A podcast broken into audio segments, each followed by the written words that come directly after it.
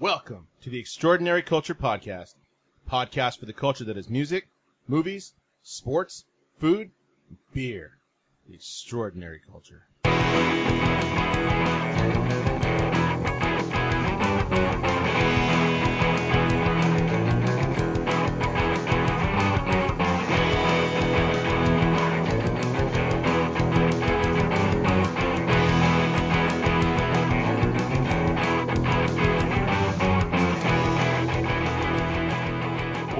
Better late than never. Yep. Creative differences. Did you see what I put in the uh, in the outline? I, I quoted uh, Cheech and "Shit, man, I'm gonna be late for work again. It's the fifth time this week, man. It's only Tuesday." I couldn't resist. I think didn't Kevin post some shit about that a couple weeks ago? Yeah, he poured us that on 420. Oh, that's what it. Yeah, yeah. Late fifth time to be late for work this week, man. It's only Tuesday, man. It made me think about Tide Stick. Go, What is that shit? You know that shit that's tied to a stick. then when he finishes, Where, where's that tied Stick, man? These days it's a cleaner. don't know how you can jump. didn't- I still tell people about Bendeco. That's freaking funny. I still tell people about buying uh fucking marijuana and it's fucking like, yeah, I was Mexican fucking stressed with fucking stems and seeds still in that shit. And then you're lucky if it doesn't smell like gasoline. Hey Dan, I really like the new uh, the new stuff that you've been working with with um, our buds at Art of Dedication.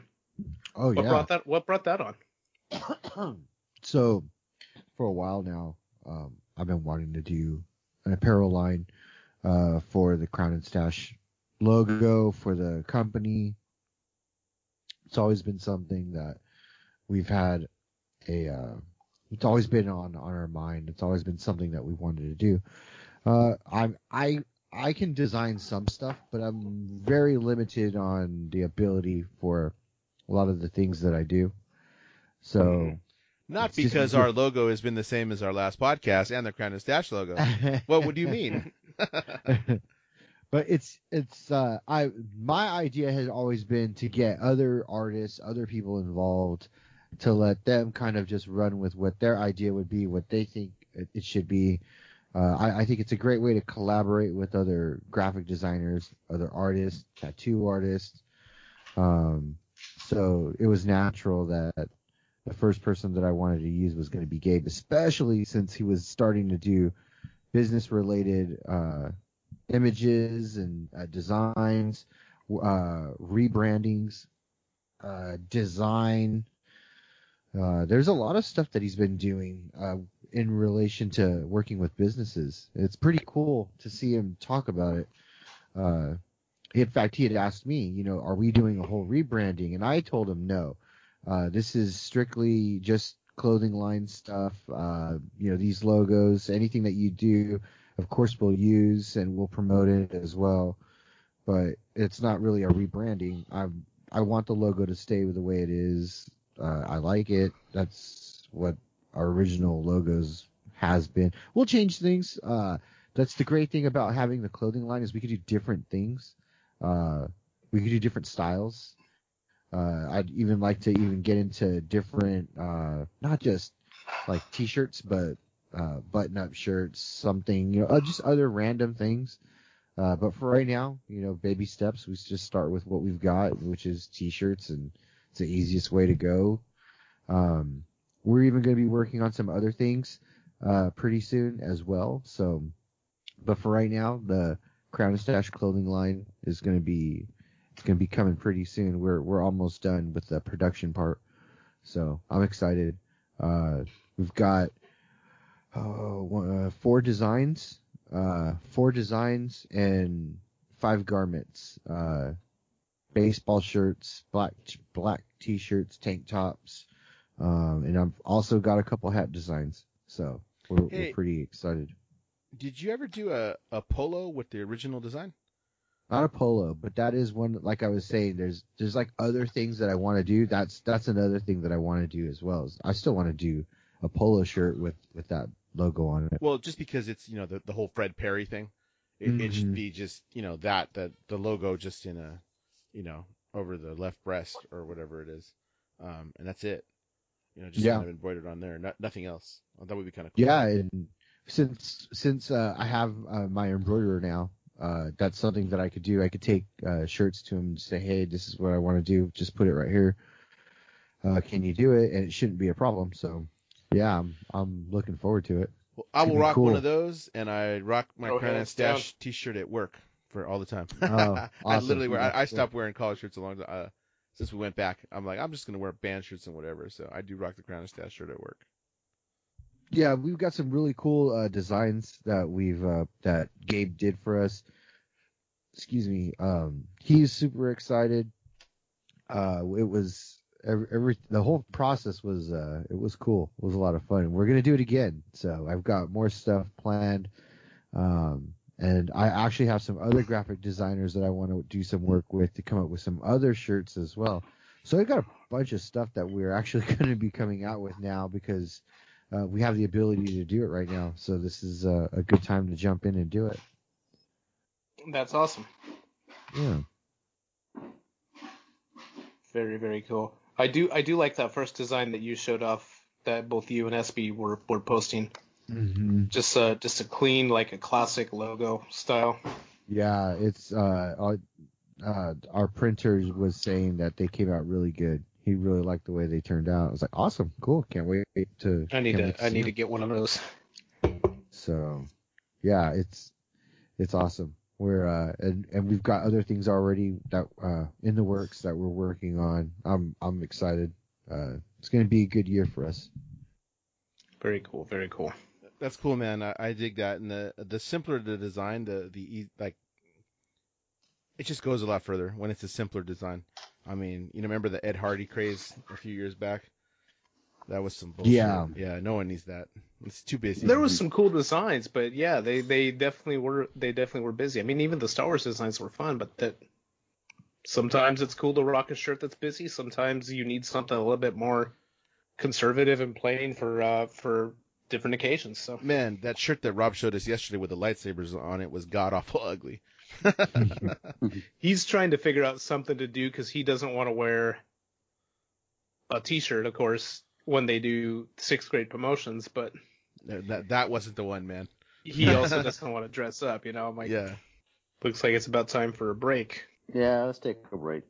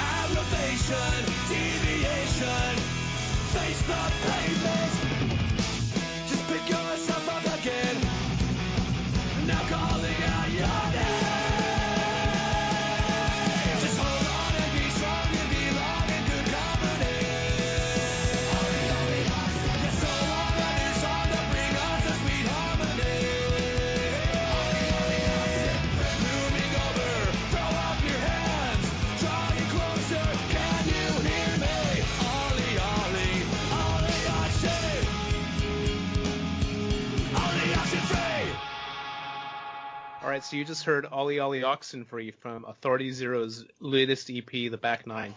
Um, honestly, this was a band I wasn't really into, you know, in the in the, ear- the 90s and the early 2000s when they were rocking it. But this was a really good, uh, really good EP. Definitely worth checking out. And a shout out to my buddy Matthew from the Punk Rock Family uh, Facebook group for for sending this to me to check out. So we'll talk that and some more um, new music later on. Man, so we got here on our thing the the Disney tickets and uh, you know the internet. God, well as we as we speak, Disneyland just opened. Disneyland just opened, so people Uh, spent three days ago. uh, it opened on Friday. Yeah. actually Just two, two days ago. So actually, Dan went. Do you want to? We don't. How do you want to go through that? You want to let me talk about the? Well, you went to you went on a CM preview, but we'll Yeah. talk about how did you get how did you get your tickets? How was it different than anybody else? They just say here's your date or what? Uh, we just like everybody else, we had to make reservations. So we had to pick a day, uh, pick the day, uh, pick your park. Uh, we chose Disneyland because uh, Why we not? wanted to ride, ride Rise of the Resistance. Uh, Avengers isn't open yet, anyways, so it's probably it was probably better just to do that. Although, I mean, it, it, there was a lot of people. It felt like there was a lot of people, but I think a lot of it was just because of the social distancing that they do. Right. Uh, they keep everybody pretty separate. Uh, so I mean, you didn't really feel like you were on top of everybody. Um, yeah, it was. It, it wasn't terrible. I mean, yeah, you got to wear your mask, but uh, for the most part, it wasn't unbearable. It was well, the day we went, it was cloudy and then it was sunny. Cloudy you, and you, you sunny. went on a nice day. Yeah, 'Cause it the didn't- rest of it the didn't get- yeah, hot until warm. later. Yeah, the next couple it got days progressively hotter. Yeah. Yeah. Friday was just awful. It was like so. Um, yeah. So uh, it was it was it was all right. It was cool. Uh, some uh there was some, some stuff's not open yet, but you know, a lot a lot was. So were you guys able to get the reservations like pretty quick or what? She made them at 7:07, and the reservations were gone by 7:10. Yeah. Okay. So, um, well, because that's only a couple of days that CM's had. So when tickets went on sale, uh, as per Disney, man, you think they would have this figured out, but they just can't deal with the demand.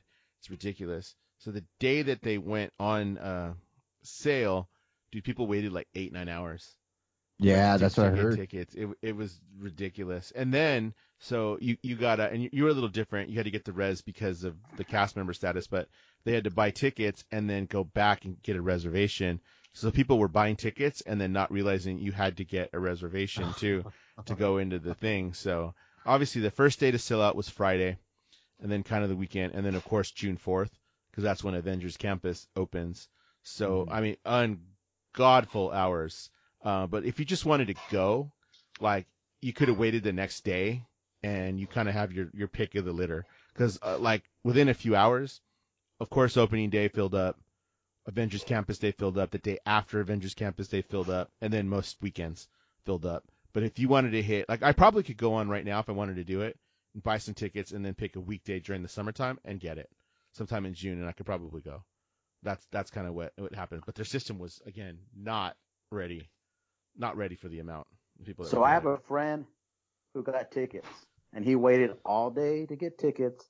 I think he was on there six to eight hours. I don't know exactly. Dang. And when I found out when he got tickets, it was towards the end of May. Yeah. Yeah. I'm like, you waited like all day, and it's like a month after it opens. I'm like, I'm Dude, sorry, that's I, just I don't need to go that's that bad. what it is. But people do. They do And- want and to go. They we will knew go that bad. and we knew that's what it was going to be. So I didn't, I didn't bother. Like, cause I'm still like, and it got announced. And honestly, the Disney culture is going to record probably sometime this this week. Um, and so I'll cover this more in depth uh, on there. But um, you know, they announced that a new pass is going to be coming before the end of the year, like a new membership they call it. So that's kind of what I'm waiting on. I didn't. Yeah, I just saw urge to- that today.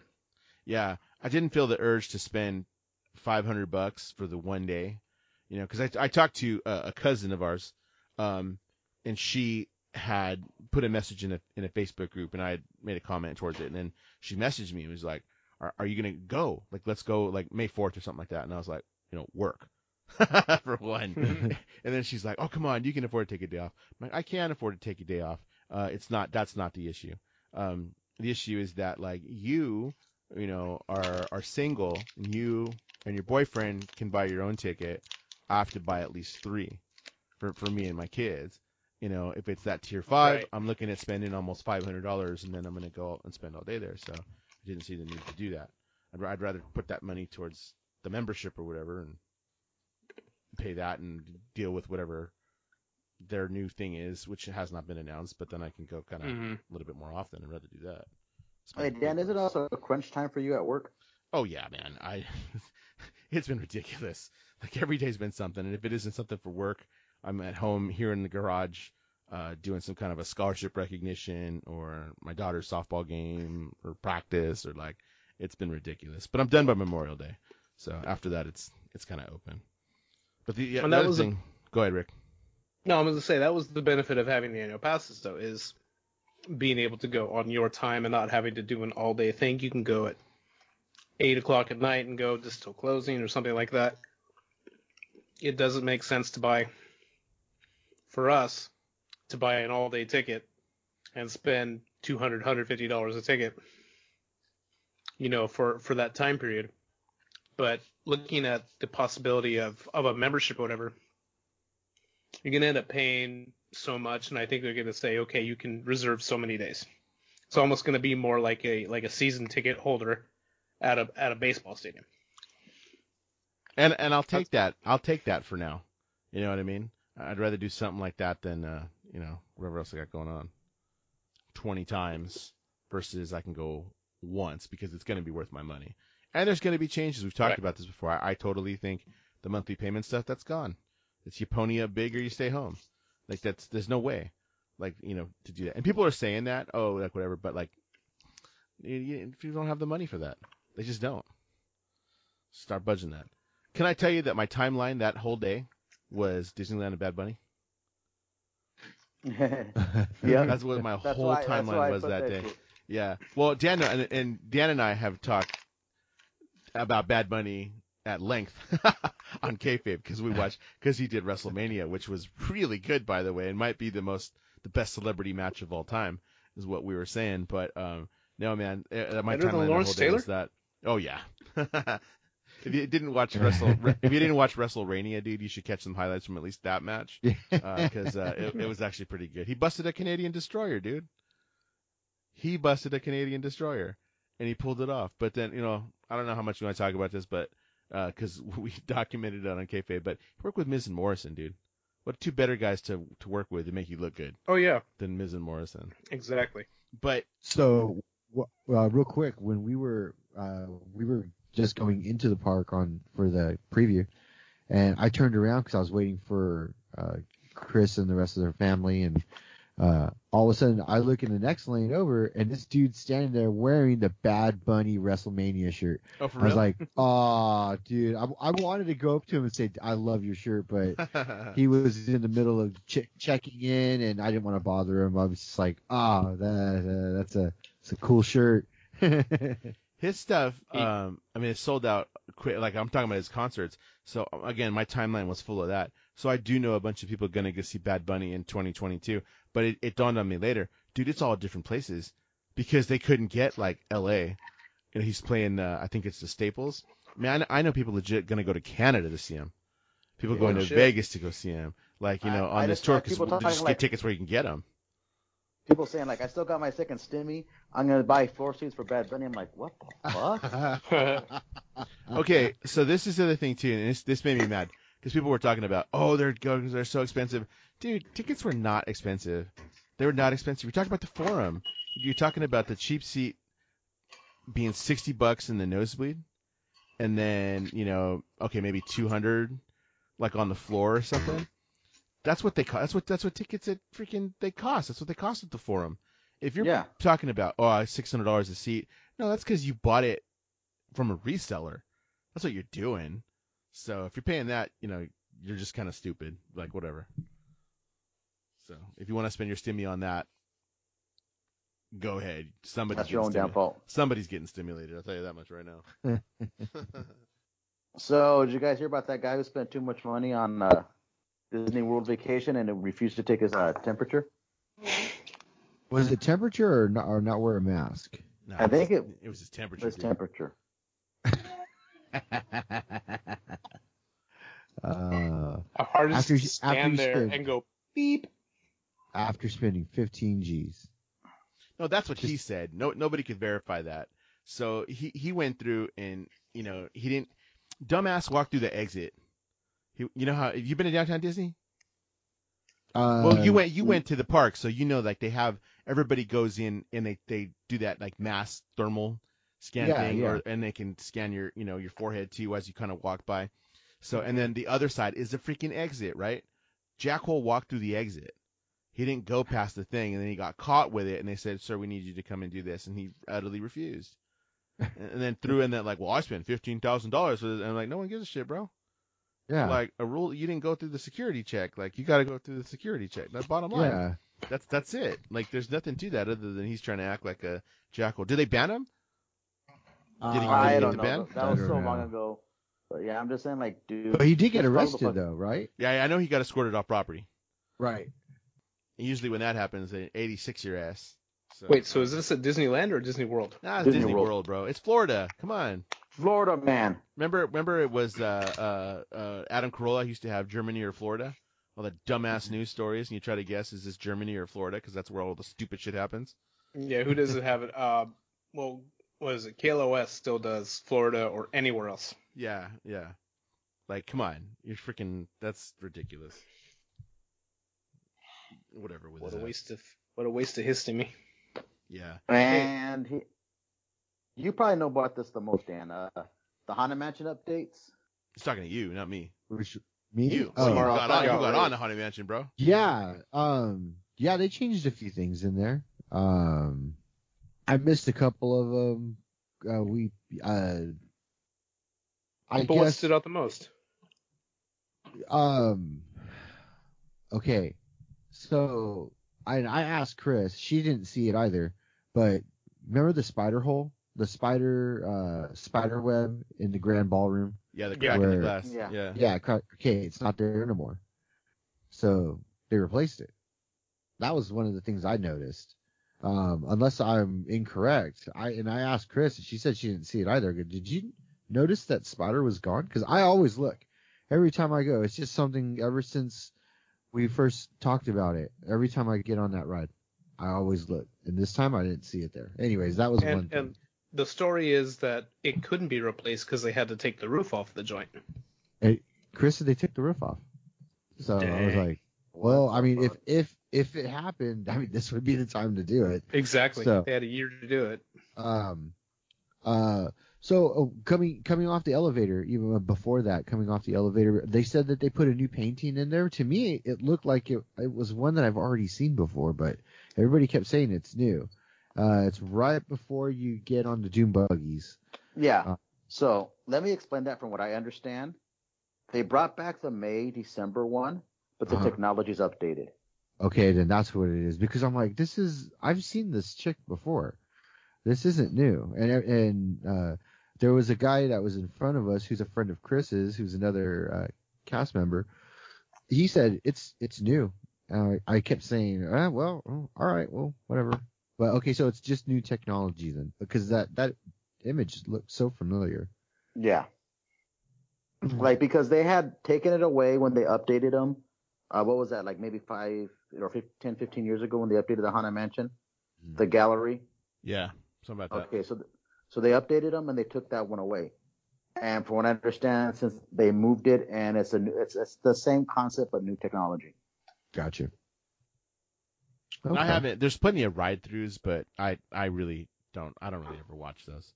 Like the whole Um, stuff. so right before you get on the doom buggies, uh, you know, you kind of you you round that corner and then uh, you you round another one and then you get on the doom buggies. So right as you're rounding around the first one, there's this big elaborate like wrought iron divider wall, but it's just steel and it looks really cool, but it's really big.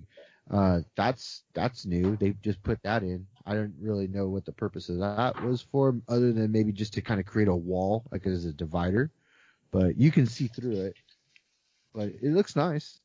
Hey, would that have anything to do with um do you know when you're when you're in line and uh where the where the tombstones are? Like the one that says empty tomb and you're above it, but there's a walkway down below and there's a door down there. They've been taking people in down there to cut the line down. Uh, we noticed that they did that uh, when when we were in line, and we were kind of looking like, "Holy shit, where's that gonna lead to?" Yeah. It's a Yeah. backstage thing, but I guess it's themed.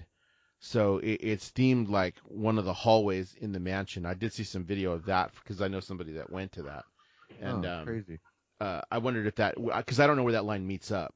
Like I don't know Yeah, if it comes either. out because you do that part instead of going in the um in the Elevator? stretching in the elevator. Yeah, Yeah. because because of the distancing um, protocols. So if you do that, you go down a set of steps instead. Um, so I don't know. I don't know if that divider that if it looked like a wall. I don't know if there's something on the other side of that that um, Yeah. meet up Yeah, somewhere yeah. like that. Hmm. Uh, uh, what else did I notice? Um, uh, the graveyard.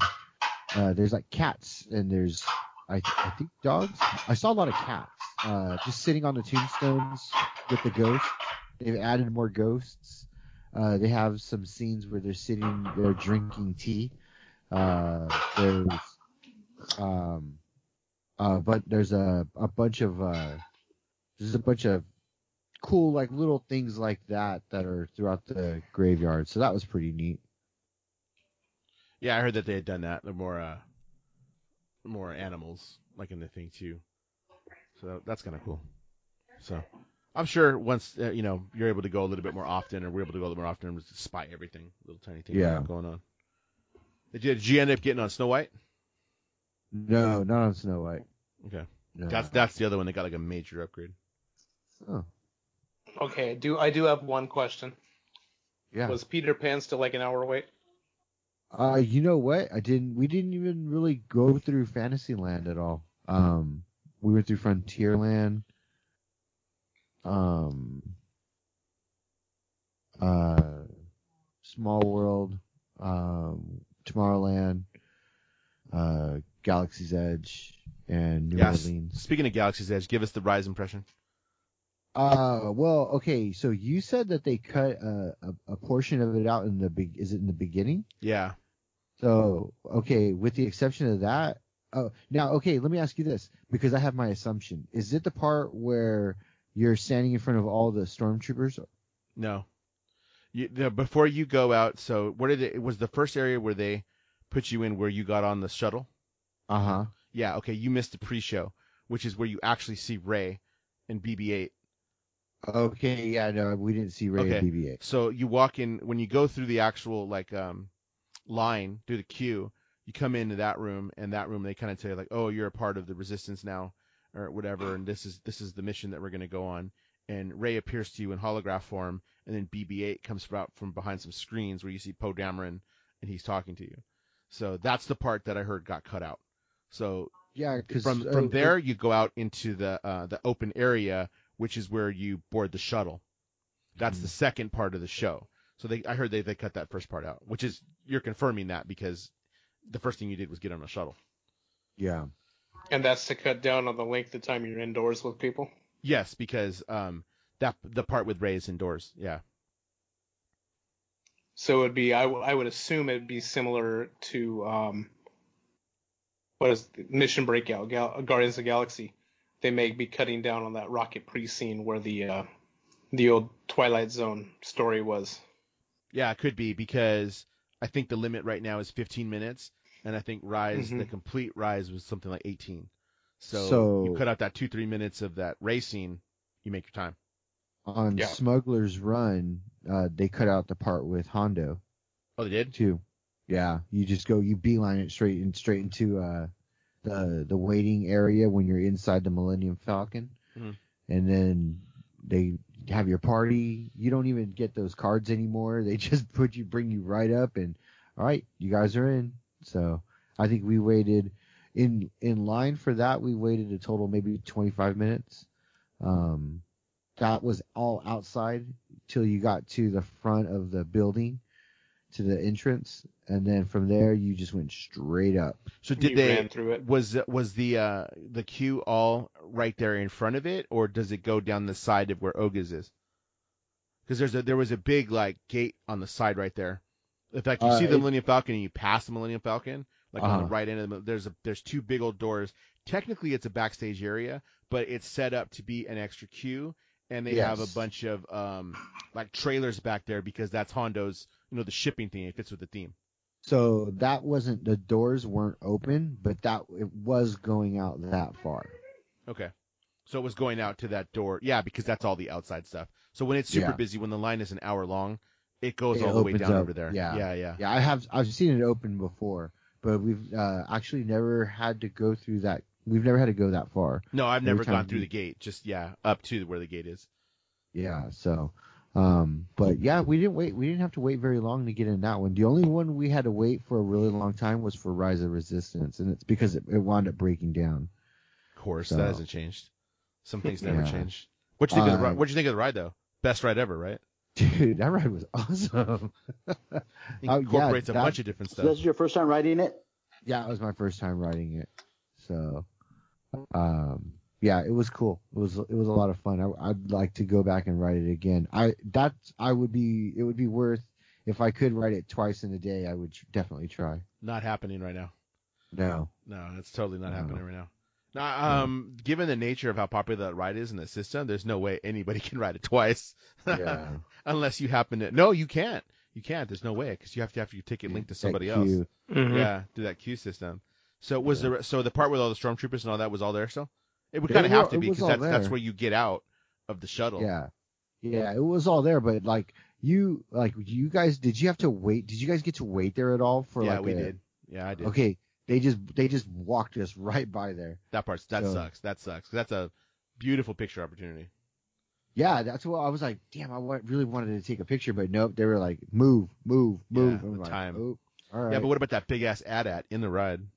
Dude, that thing looks so cool. just going, just going right underneath it. I'm looking up, going, this is, this is so awesome. This is so awesome. I didn't know where to look. And the guy, like I was with with Rob, and the guy sitting next to me, we were both like, "Oh, oh, oh, oh." yeah. Uh, one, so cool. one thing, one thing that was a little weird, a little awkward for for me. I mean, at least it was, was they did have the uh, plexiglass dividers, Mhm. Uh, right in between you, right in the middle of the seats. They had the plastic dividers, so that was. Now, did it was look like it was? Did it look Go like ahead. permanent, or did it look like how everybody is like Mickey Mouse and stuff? It looked like it was be. It looked like it was just kind of like put there. Some double it sided looked a tape. little flimsy. It just. I mean, not really. I mean, it looked like it was framed in. It just. It just didn't. I don't know. It just looked weird. It didn't look. Definitely looked like. Didn't look like it belonged there. Well, because they don't want to keep it there. It's not permanent. Right. It's not permanent. It's it's you know temporary. You, you don't want to mess up something when it's you know that. So even the ones Yeah. we have on the desks at school. Uh, uh, Rick, do you have plexiglass? You have plexiglass on the desk?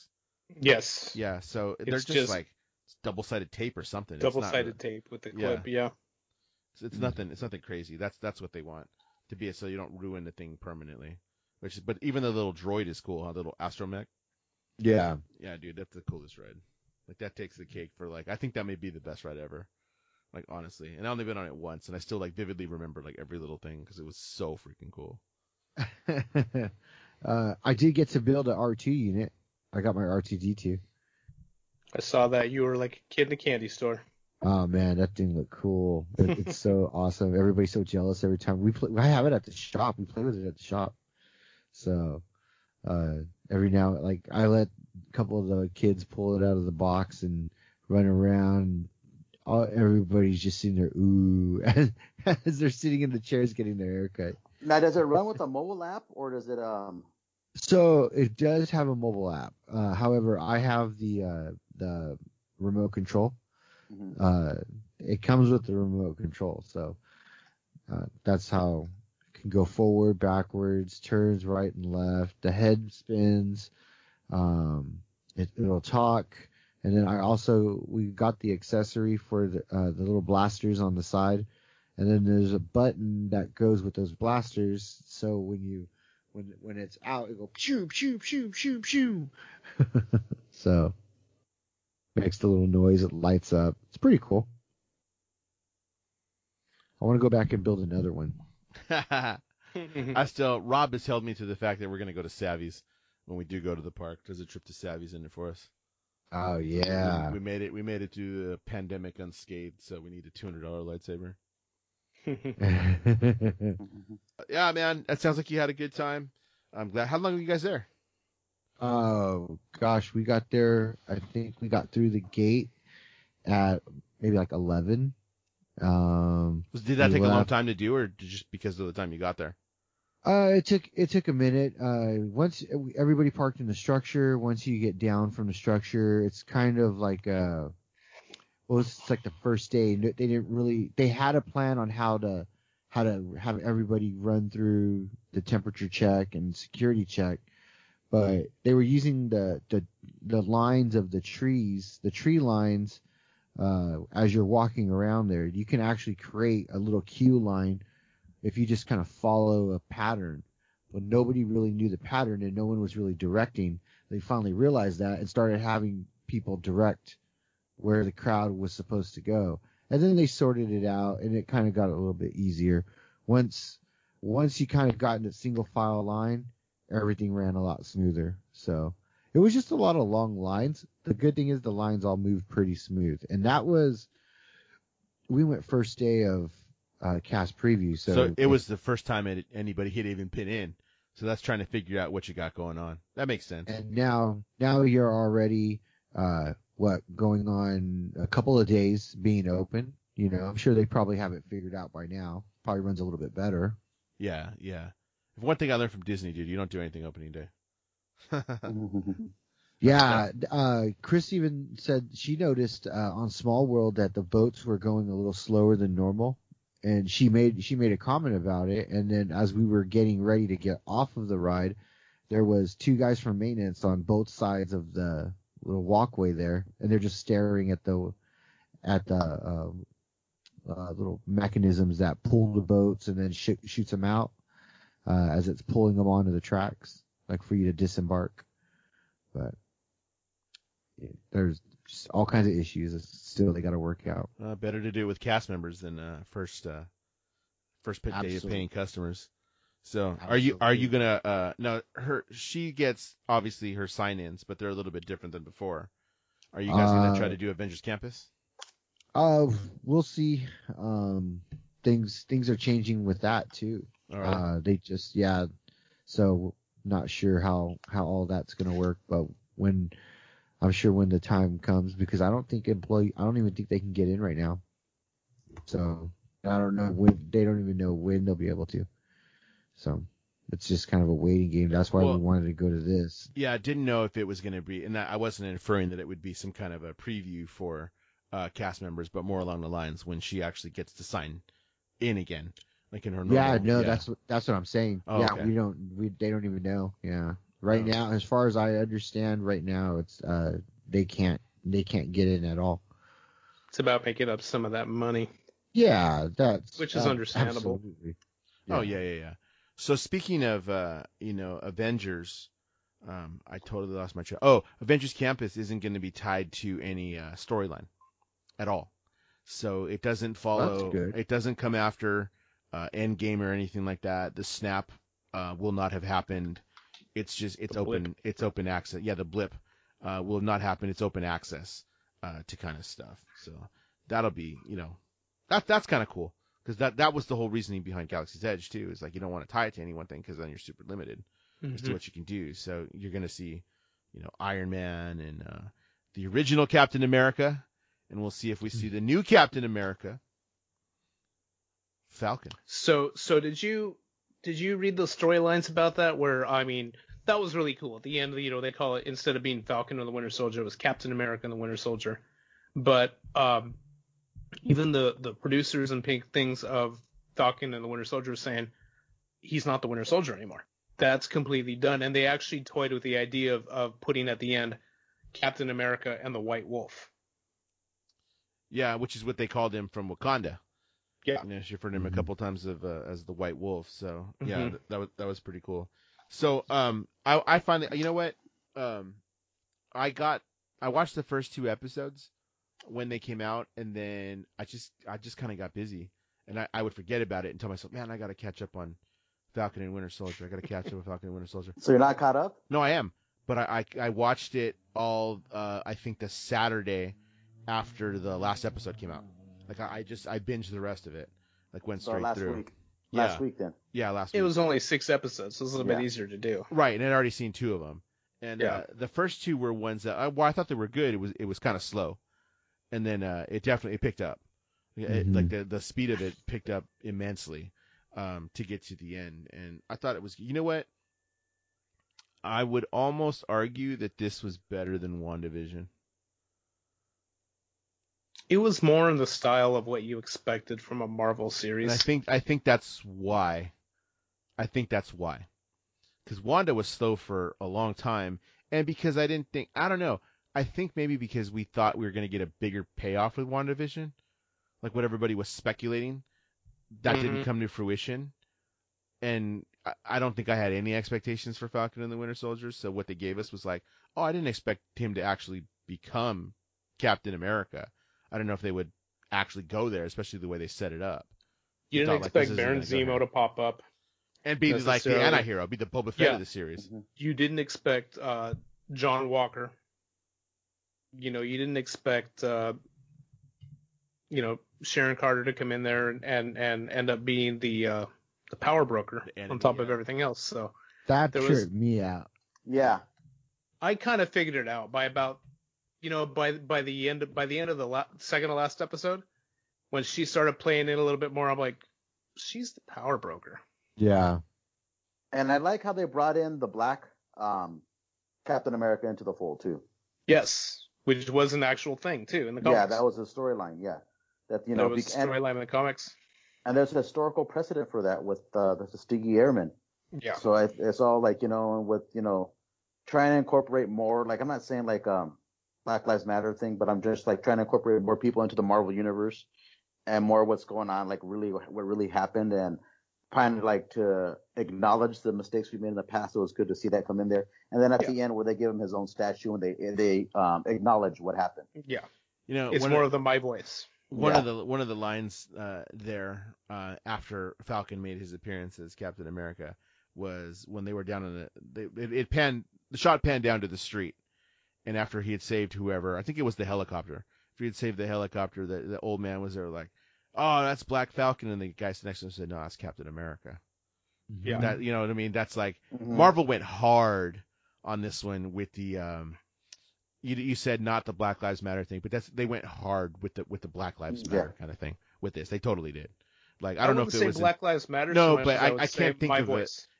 Voice. yeah, I guess I, I couldn't find it's the, the words. my voice thing, Yeah, which is which is the big thing in the literature right now. Is is I want things that are that are my voice.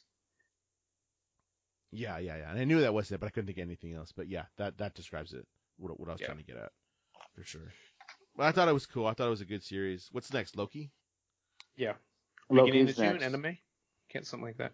and then um the film, right? We still get um Black Widow. Black Widow. Yeah, I think that's September now. Yeah. But we see we see uh, uh Elaine. What's in Elaine's name in the comics? Contessa, Contessa. Yeah. There you go. So we get we get to see her, who well, which was a switch, right? Because she was supposed to be her first appearance was supposed to be Black Widow, and Black Yes. Widow has been delayed over a year already, Mhm. right? That that's that's what that uh thing is. So we're it's way behind the continuity of that. I'm sure they had to redo a little bit, or they actually redid actually in Winter Falcon and Winter Soldier because I don't believe she was supposed to appear in that. And then once that film got delayed and production started on this again, I think they threw her in. So we get some kind of backstory on her. That, I that's debatable because it, it works well with her introducing U.S. Agent. Yeah, I, I don't have a problem with it. I just know setting a film back costs a lot. Yeah. Not not only I- in I money, think- but in like where you place everything else because the time the times where everything was supposed to come out all got jumbled. I think we lost more of her intention for doing it Maybe maybe we get more that in the than film. anything. Yeah. Yeah, and I, I hope that comes out more in, in the Black Widow. Um, I'm really happy though. Um, I love I love the way they made Sam Captain America. It was great the way they did that, and they did a really good job of keeping Bucky from being Captain America, but giving him his story arc. Because I was talking to Rob, I was talking to our brother, and uh, he was saying he goes like he he didn't feel like like Bucky had a good story, and I'm like, no, actually he did. He had a redemption story. Dude, he suffers from PTSD, and like Yeah, he's he- like acknowledging that now. And He, then he he, walked away like, from it. yeah, and then he's realizing I don't belong in this time. Goes like when they ask him about music, he's all, I like music from the 1940s. Yeah. You know, he's like a total fish out of water. He doesn't belong Or he there. made the comment, um, I read Tolkien when it came out in 1939. You know. yeah. But uh, So, uh, it's cool that he took Cap's book, that book with the uh, all the things you should check out. Yeah. That was kind of cool. you know, he, they, they did a good job with his story arc, and I'm I'm glad that he got that that redemption story. And somebody else I saw made a comment that when he broke into that bus and saved all the people from the uh, that were going to do the vote, that was the first time he actually was recognized as a hero. That every other time before that, you know, he was, you know, the villain, or he was not. There weren't people around to see him in that type of role. So that was the first time someone actually thanked him and was able to recognize him as a hero. Well, that's pretty cool, and only cool things going uh, forward. Yeah. It seems like. I didn't watch the Shang-Chi trailer. All I know is that they're making a big deal because it was like, oh, this is Marvel's first Asian uh, superhero, and the, the dude from Doctor Strange is like, what? So you know, I, I watched it, and I go, "This is cool," but I have no idea how this ties into the Marvel universe. And I'm, I'm too, it's like a cool karate flick, but like I'm like, if it didn't have Marvel attached, I'd be like, "Okay, that's cool. What's next?" What's next is Mortal Kombat. Did you guys watch it? Hell yeah, I watched Like, that. Yeah, that thing was awesome. It was a lot of fun. I mean, it was cheesy. The the storyline was not that great, but I mean, the fighting was cool. It was fun. Uh, they left it. It appeared, Rick, did it appear to you like they left the door open for another one? Oh, they, there's there's supposedly going to be three, of course, Oh, because everything go. is in threes now, right? But um, oh yeah, yeah, that has to be. They didn't they didn't get to the tournament, so Yeah. but they killed off the best characters. Spoilers. I didn't say the characters' names.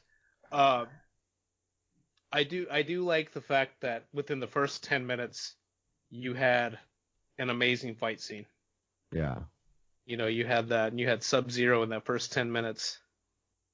Um, the the character of there there is a, a new character to the to this to the universe here, that's a descendant to Scorpion, and that's it's easy to figure that out in the first ten minutes of the film. So I'm not it's not a major spoiler, but um, and that tends to be the focus of the story.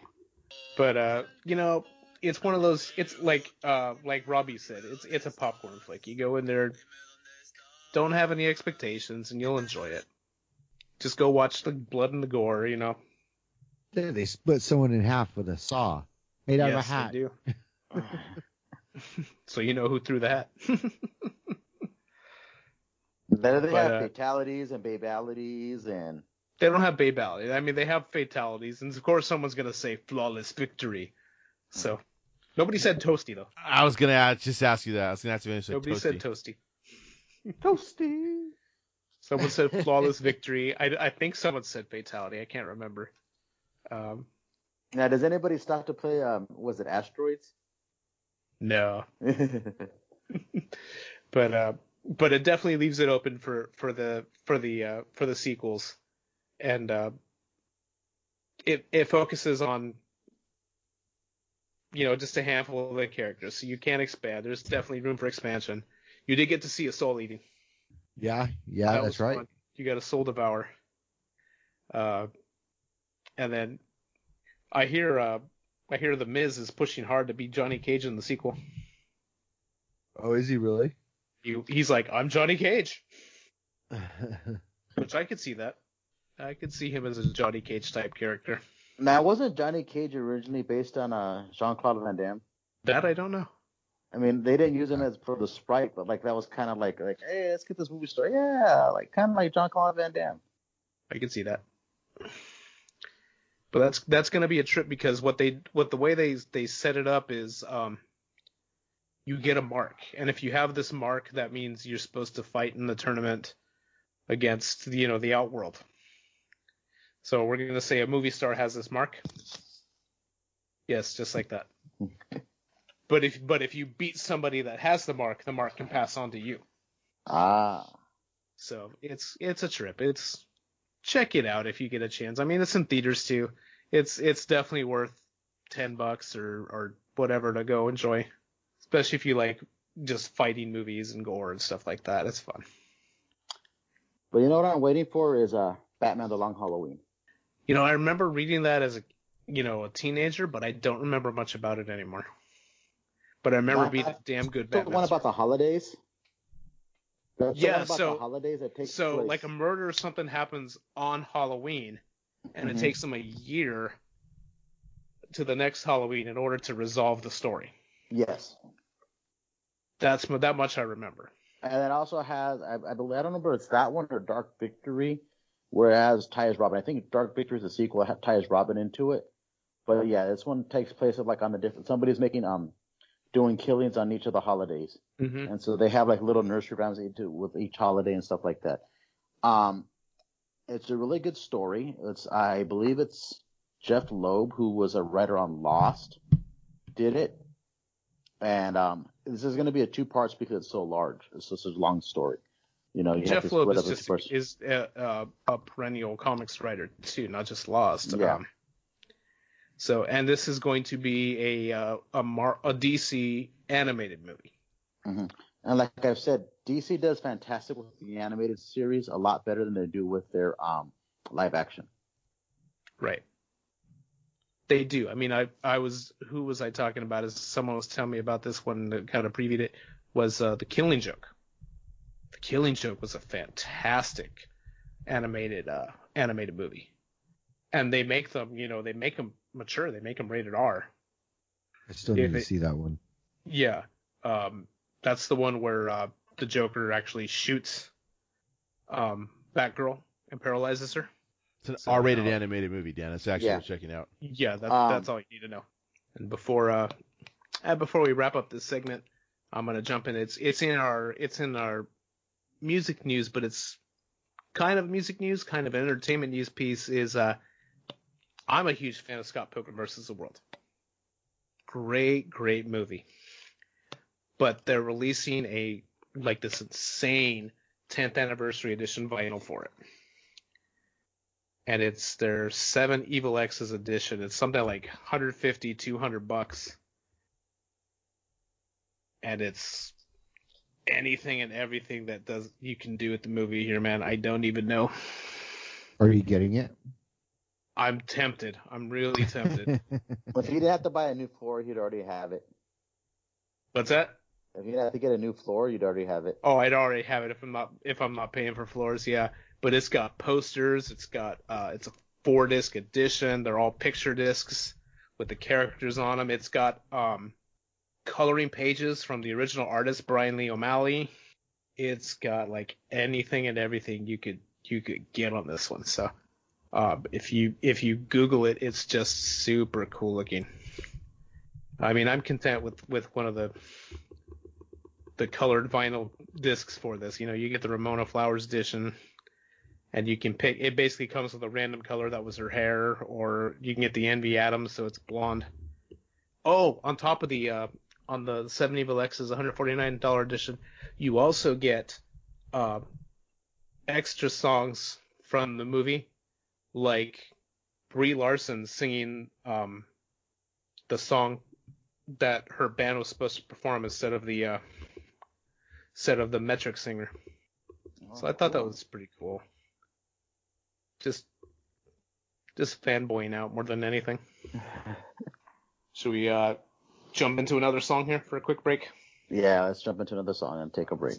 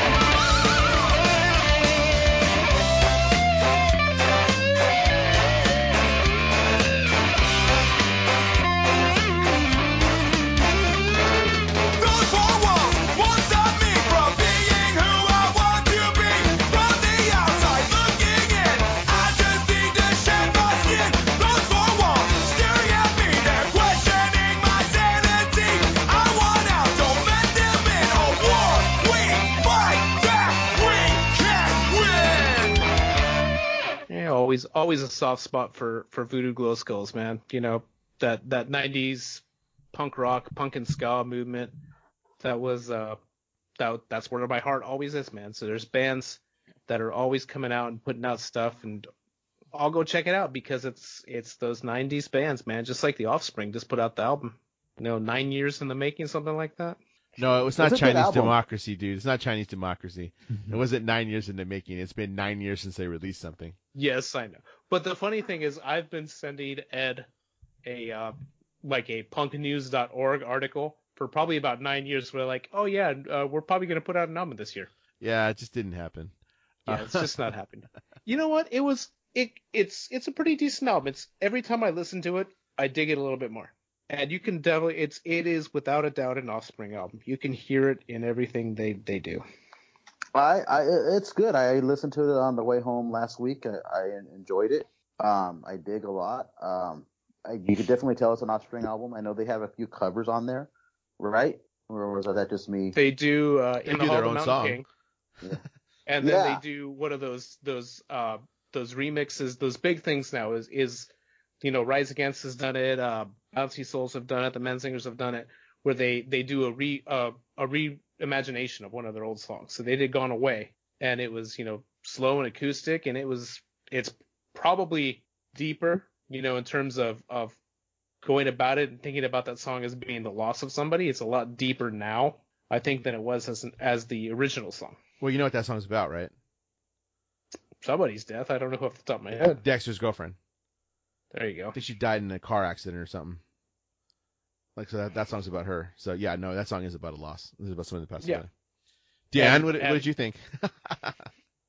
Uh, it was a slower paced. It was one of the more of the slower albums. Uh, yeah, I can see that. I mean, it was good, uh, polished, but slower. Uh, I was kind of hoping for something a little bit faster, but uh, I mean, it's not terrible. It's a good album though. Yeah, I think the same thing. I, I I listened to it. The first couple of tracks got me. I was like, all right, this is cool, this is cool, and then it never kind of picked up from there. That's not a bad Yeah. thing, but it, I just I didn't know what to expect. Uh, you know, because you can't. You're not going to top Smash, dude. You're not going to top Ignition. You're not going to top Americana. But we've said it on this podcast before that everything the Offspring puts out, you know it. You know it, and you can and you can sing with it. Like the new one, I think I said this before. Uh, oh, remember because I was talking about me and my old lady. you like me and Yeah. my, yeah. This one is we never have sex anymore. That's that song. That's the me and my old lady on this album. It is, man. It it, it kind of dragged that from it kind of dragged from that point on a little bit. Like that song, it was okay, and then um, in the Hall of Mountain King was cool. The Opiate Diaries, I totally get the song, but that and Hassan Chop, they were eh, so-so. But once uh, Gone Away came back on, I was like, that's pretty cool. And then they end it kind of in that slow, steady pace. You know, it, it fades out more than it uh, it ends hot. I'm gonna give it a solid B minus. I'm sitting at that. You know, It's- it's I'll listen to it, but it's not a everyday. It's it's not Smash. I'll take Smash any day. I think there'll there'll be a few songs on that that that'll become a little more heavy rotation. Let the Bad Times Roll is definitely. This is not Utopia, definitely. That that's a good jam. Yeah, the first two Yeah. songs are there. Yeah. I give you and that then one. uh, what was the other one I really liked? I liked uh, Breaking These Bones and Behind Your Walls. uh, yeah, those are all solid. Uh, like I said, really the, about- the first half of the album is really solid. Yeah, I was gonna say yeah, yeah. I was gonna say side one. You know, you get through about Coming for You. It's really really solid. Yeah. Well, coming for you. When did that? That's an old song. That's been out a while. I can't remember when that came out. That was that on a soundtrack or something. That I don't know. We'll look that up while you talk about the Authority Zero album. So yeah, um, and that the Authority Zero, like I said, it's it's not somebody I followed a lot in in the '90s and the early 2000s when they were when they were big, but uh, I remember seeing that name on almost every band flyer, every show flyer in this area. I think they're from Arizona, if I remember right. Yeah. But um, they used to play a lot in SoCal. I remember if you went and saw certain bands, Authority Zero was opening for them. So I remember them, and I remember them having a little bit of reggae to them as well as not just the the the punk. But this was a pretty solid EP. It was it was um, if you want that faster, more heavy Offspring vibe, then I would go with the Back Nine, the Authority Zero album. It gave me that 90s punk rock. Every now and then, I think it was the second song or the third song, I got I got a little bit of a, an Offspring vibe to it, like an older Offspring, like Smash era. It is uh, it was really cool. We played Ollie Ollie Oxenfree, which is a really awesome song. Rick, so what made you um decide to go back and take a look at this band? Like, what, like, did, did somebody recommend it to you, or did you just That's like? exactly what happened. Yeah. Uh, so I belong to a, a Facebook group called Punk Rock Family, and it's about 500 guys and girls. Man, we're all just, you know, we we share share stuff about family life, and you know, we we celebrate each other's accomplishments and things like that. But then we also every now and then we share music with each other. So the guy who founded the group, he's a big comic book guy. So every now and then, like when I went to the cemetery and I saw Bob Kane's grave, I sent him a picture of this. I go, hey man, I know you'll appreciate this. You know, I'm here at the cemetery and this is Bob Kane's grave. So, you know, we'll shoot back messages to each other every now and then. And every now and then he'll send me a song because he's a huge Authority Zero fan. And he said, hey, this came out today. Check it out. So I said, all right. You know, so I listened to it. I'm like, wow, this is really good. Oh, Hey, that that Offspring track, I you know, it came out in 2015.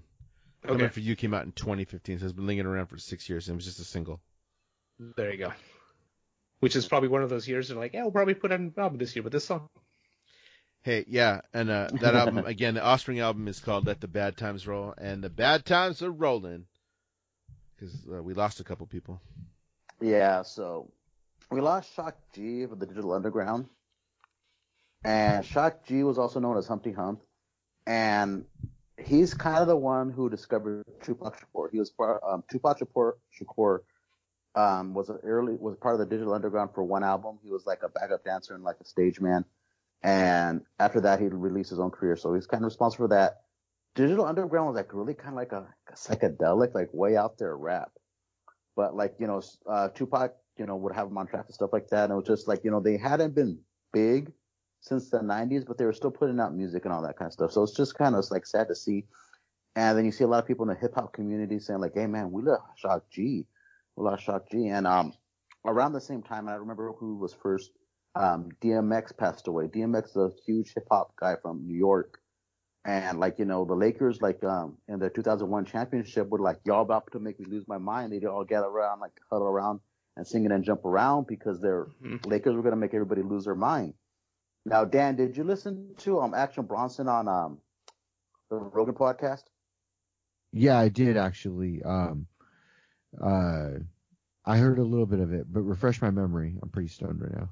So, uh, Action Bronson said, like, goes, um, you know, Action Bronson is a cook and a, uh, a rapper. He said, like, yeah, my wife was ready to have her baby and like, it's been like eight hours. She's playing like this. Yeah, that's right. flute- she's flute music. And like, it's like, hey, if she doesn't have the baby like in an hour, we're gonna have to induce labor or like, you know, do a cesarean. And he didn't want, like, Action was like, no, I don't want to do that. Fuck this music. And he put on DMX and was like, stop, drop, let him out. And she had the baby. Yeah. So I wanted to tell, um, you know, you know, we're all in the same community. I wanted to tell DMX that, and it hurts me, like, you know, like to my core that I can't tell DMX that, like, because of him, my son or his baby was born. yeah, I do remember that. That was funny. And then they had a clip where everybody, like, you know, when um DMX's body was leaving the hospital, like all the people were down on the street playing his music, and everybody's all, "Y'all about make me lose my mind." I don't know if it's that song, but they were just like, you know, all like just cheering on DMX, man. It just, you know, outpouring of love from everybody. And he was like another like big loss in the hip hop community, man. He was big like in the early 2000s, and we just want to say rest in peace to those two guys, man. Like, you know he had an impact on a lot of people's lives. And, you know, one guy says like, Hey man, I feel sad because I want to tell you about my son or my baby being born and I couldn't do that. It hurts. Yeah, man. Yeah, that was. uh Yeah, that was. Some, some heavy losses. Heavy losses. All right, man. I I think we have a extraordinary culture first this month after 40 episodes, we do not have any Star Wars news. Yeah, it's never happened before. I mean, uh, we're like in that little in between time where things aren't coming out yet. Like, uh, actually, like in two days, yeah, two days from now, the first episode of the Bad Batch. But like, there is nothing new news to report on, and I scour the pages. I'm like, yeah, we don't care, we don't care. I mean, there's other little things going on. I mean, there's always Star Wars news, but there's nothing for us to report. So, but May the Fourth is coming. I'm gonna wear I'll my bring us some Jedi robes all day. You mean your pajamas? Oh, I have a Jedi robes. Oh. I bought I bought one of the higher end costumes. I'm gonna bust it out, drive drive to uh drop off the kids in my robes. All right, now into the wild world of Been a crazy beginning of the of the uh, the baseball year, man. Dodgers are finally cooling down, which is good though. I, I'd rather they cool down now than uh, hit the losing streak towards the end of the season. But uh, and the Angels' bat's been on fire lately. Yeah. And Ohtani, he was the first person to ha- lead in hits, and what was it like pitch a game or what was the the accomplishment he had last week?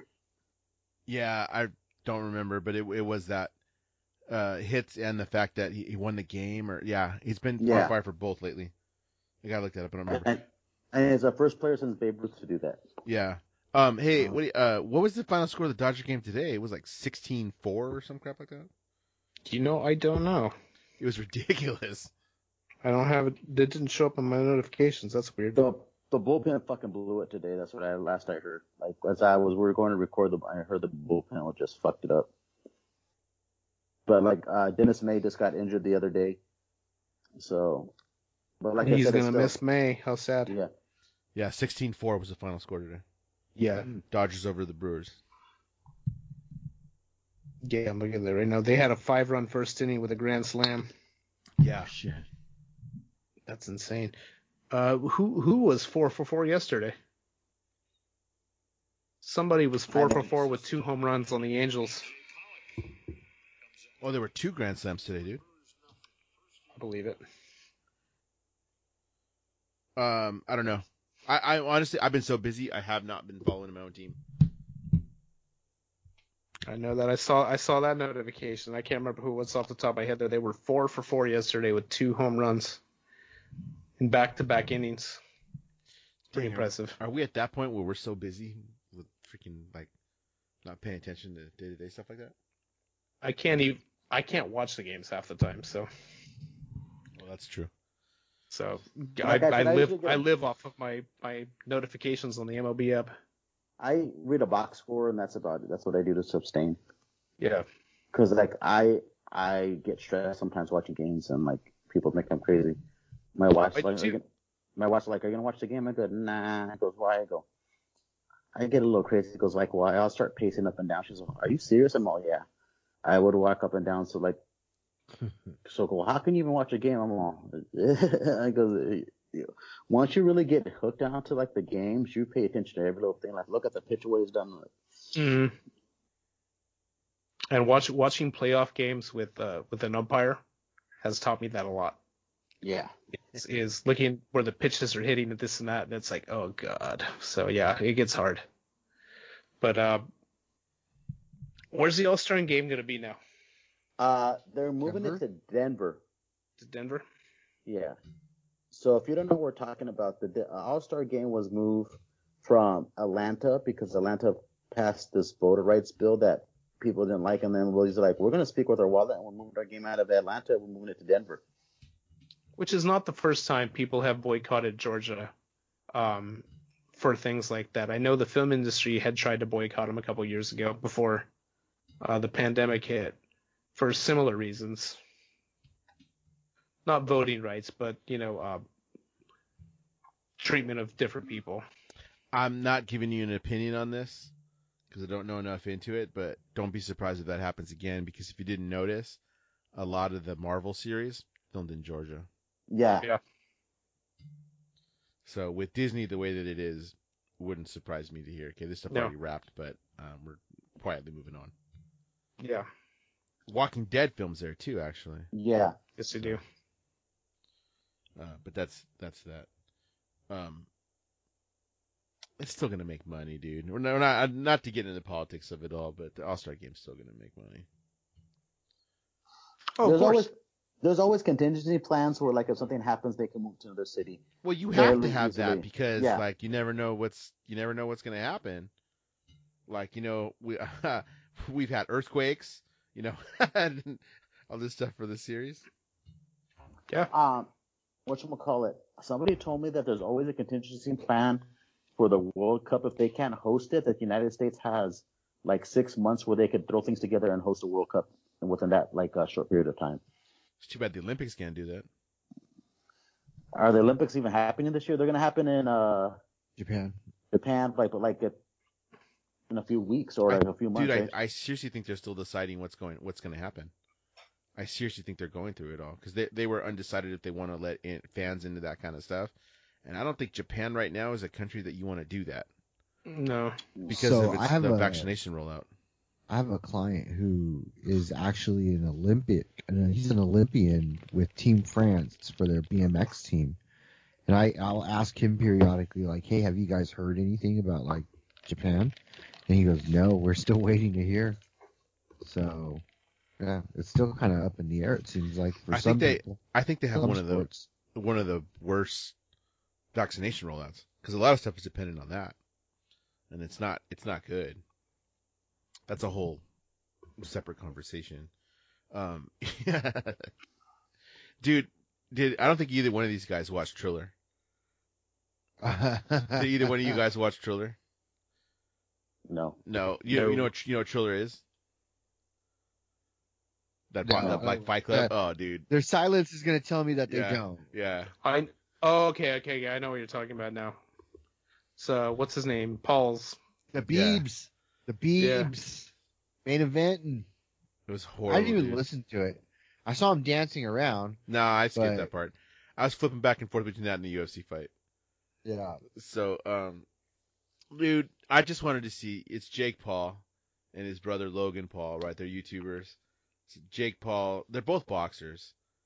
Jake Paul's the better boxer of of the two. Um, I would argue to say, although there's a whole reason I bring any of this up. Are they So- legit boxers? Um, Jake Paul would like to tell you he's a legit boxer. Has he actually hasn't fought, any a boxers? legit He hasn't yet. fought a, a legit boxer. So he Like- okay, so he's trained as a boxer, but he hasn't fought. He's But they're- fought and what? they're gonna. And That's who's getting fair. Mayweather? the brother, not even Jake Paul. It's the brother Logan who's Logan. getting Mayweather. Yeah. Dude, Jake Paul is like what three and zero. Something I think he's three and zero. This is his third fight. He's got that. He bought two YouTube. I think two YouTubers. At least one YouTuber. No, he fought a basketball player because he fought what's his name? A Um, freaking YouTuber, a basketball player, Right. Ben Askren. and Ben Askren, dude. He hasn't fought an actual boxer yet, but his brother has been calling out Mayweather, and his brother I think is one and two. Like he's only won one fight, and all of a sudden he calls out Mayweather, and Mayweather goes for it. Mayweather said yes to Logan Paul, but Jake Paul has been trying to call out Daniel Cormier. Like this, none of this shit makes no sense. These dudes know how to make money. That's what I'm gonna say. But the the Yeah. Triller the, the Triller thing was ass, dude. Yeah, go ahead. DC told him, uh, "I'll do it. I'll do it at 205 MMA only." And uh, uh, Jake Paul said no, boxing, and even DC said it's not going to happen. But if you want it to happen, uh, it's going to be MMA, where I can drag you to the ground, elbow you, choke you, uh, and just beat you up. Uh, it's not going to be a boxing.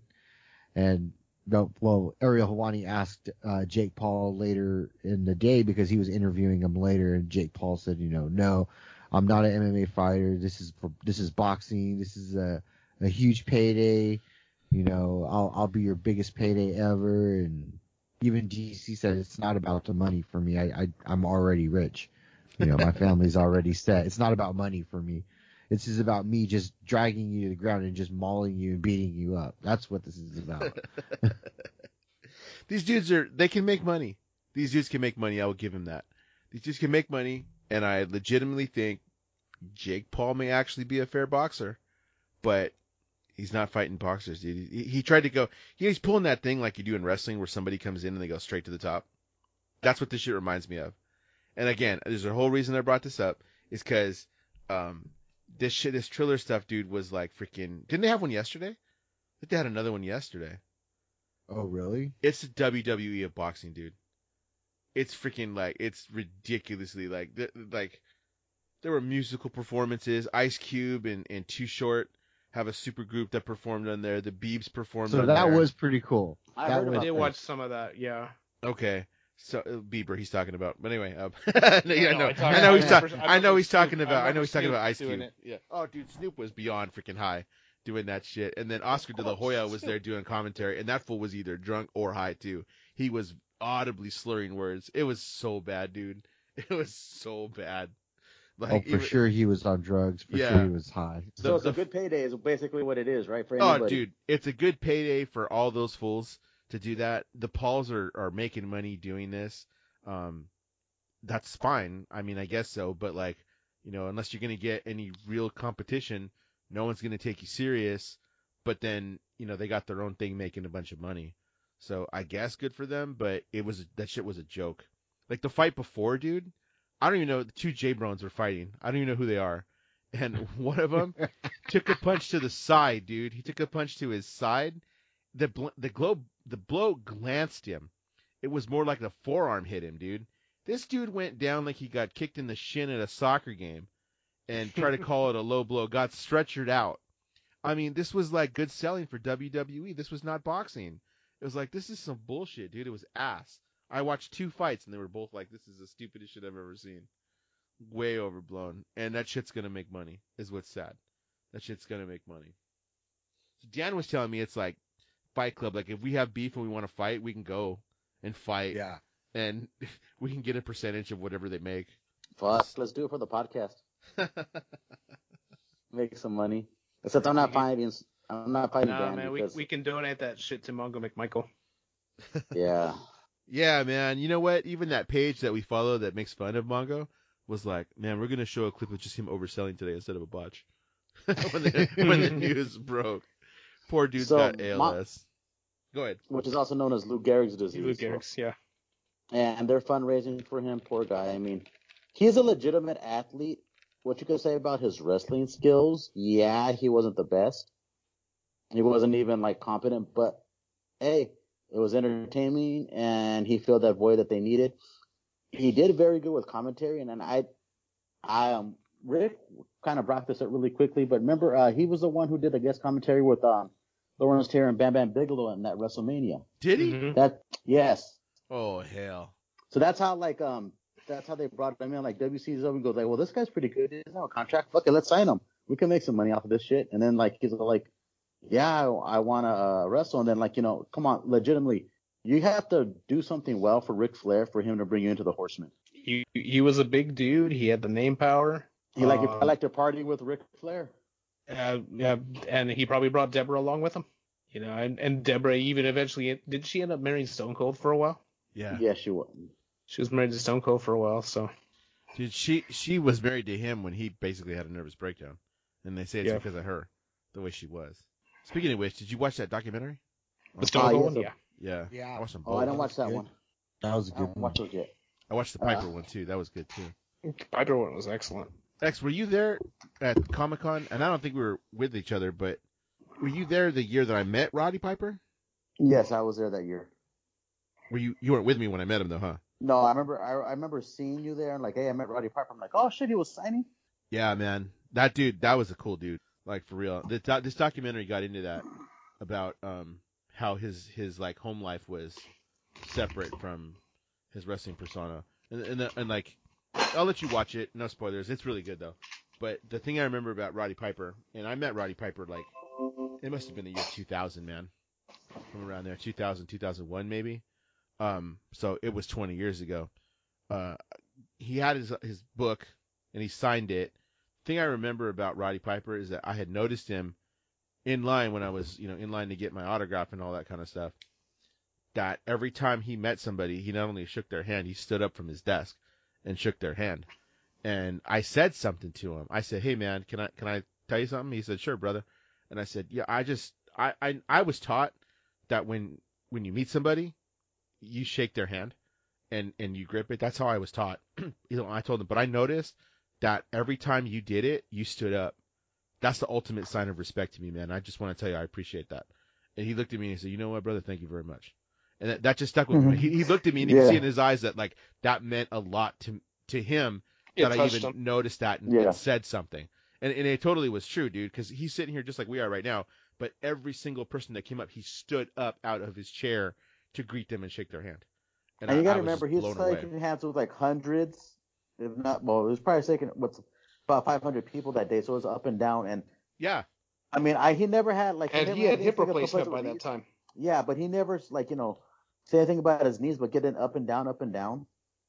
yeah. And I, I just remember that because I mean, even me thinking about having to stand up, you know, every time I greet somebody because you know you're with somebody for like for 30 seconds, you know, but he Yeah. did every single person he was doing it with, dude. And I was like, that's the ultimate sign of respect for me, man, for you to do that. And I, that just that stuck with me, man.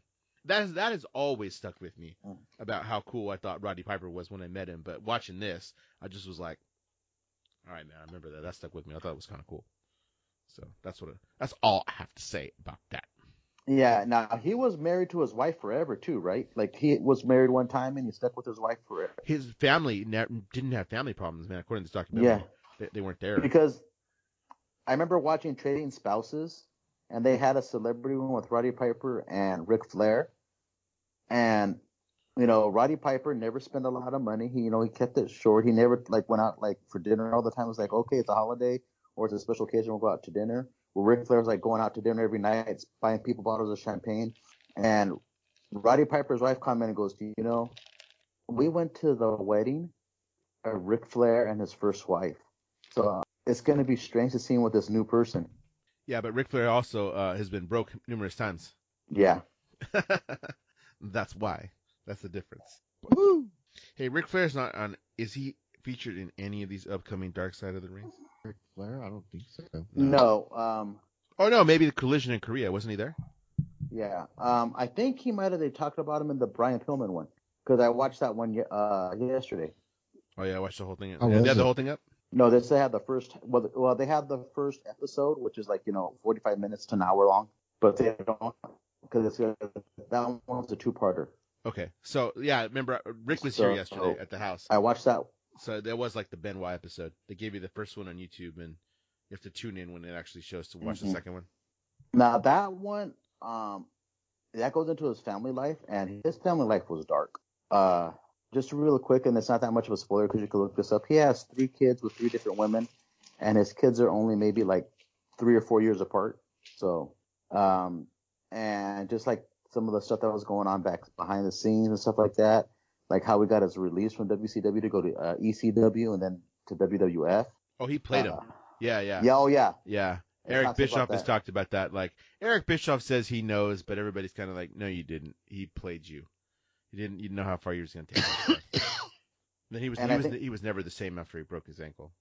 And I think that's the first one with um Dave Meltz- Meltzer. Metz, what's this? What the fuck that guy? The Meltzer, yeah. guy. Meltzer, Yeah. said it. Yeah, it's the one with him on there. I'm like, oh, did they never bring this guy out? Because this guy, nobody ever has anything good to say about him. Sure, not freaking Jim Cornette, who they use religiously. But the thing, you know, why they brought, and I can tell you why they brought in Meltzer because I've heard this story, is because Meltzer and, and Brian Pillman were were really good friends. Yeah, and and Meltzer was one of the only people in the know that the whole loose cannon thing was a work. Like where he tried to sell it as as real, Meltzer knew it was like, no, this is not. But he still doesn't know if the whole intent. And I don't know if they talked about this, and I'll watch it later. But Meltzer still doesn't know. I don't think if the whole intent was to actually get out of his contract, like completely. So like there was just some stuff you like with Brian. You like I I don't know. I still don't know the answer to that. Like even though I knew a lot of it was a work, I I don't know the answer to that, which is kind of cool. Did you hear Glenn Danzig? Let's end it on a higher note. Did you hear Glenn Danzig said that Misfits couldn't happen today? yeah. of, Because of cancel culture. Yeah. Oh yeah. No, I, I don't believe that. I believe there's a niche for that. There's so many people that are into the dark and the horror stuff that it would it, it would fly through. Um. Yeah. I It'd don't. be just as underground as it was. Yeah. Yeah. I think he makes the mistake of thinking like it's some major above ground thing, and it's not. You got to remember too, the Misfits were very small originally. They weren't nearly as big as they are now, or Right. or even where when we started listening to them 25 years ago, they weren't as big. You know, they were like you know probably like sell out the showcase, but they wouldn't sell out like bigger venues like say like uh fuck I can't even think of anything better than but you know what I'm The Bank It of was California. very much it was very much with them the absence makes the heart grow fonder. yeah And the longer they were away, the more it was like when they came back it was big. exactly Yeah. That's gonna do it for this month. You know, um, thank you for listening. Anybody that needs to contact us, we're always looking for uh, music reviews, updated uh, show calendars, short films, book reviews, anything like that. You can email us at exocast at yahoo.com. We're on Instagram as exoculture. We're on Facebook as EXO Cult. We're on Twitter as exocultcast, and on TikTok as EXO Cast. You can find Extraordinary Culture podcasts on Odyssey, Podomatic, Apple Podcasts, Stitcher, Google Play, Spotify, and YouTube. You can even ask your smart home device to play the Extraordinary Culture podcast. We'll see you next time.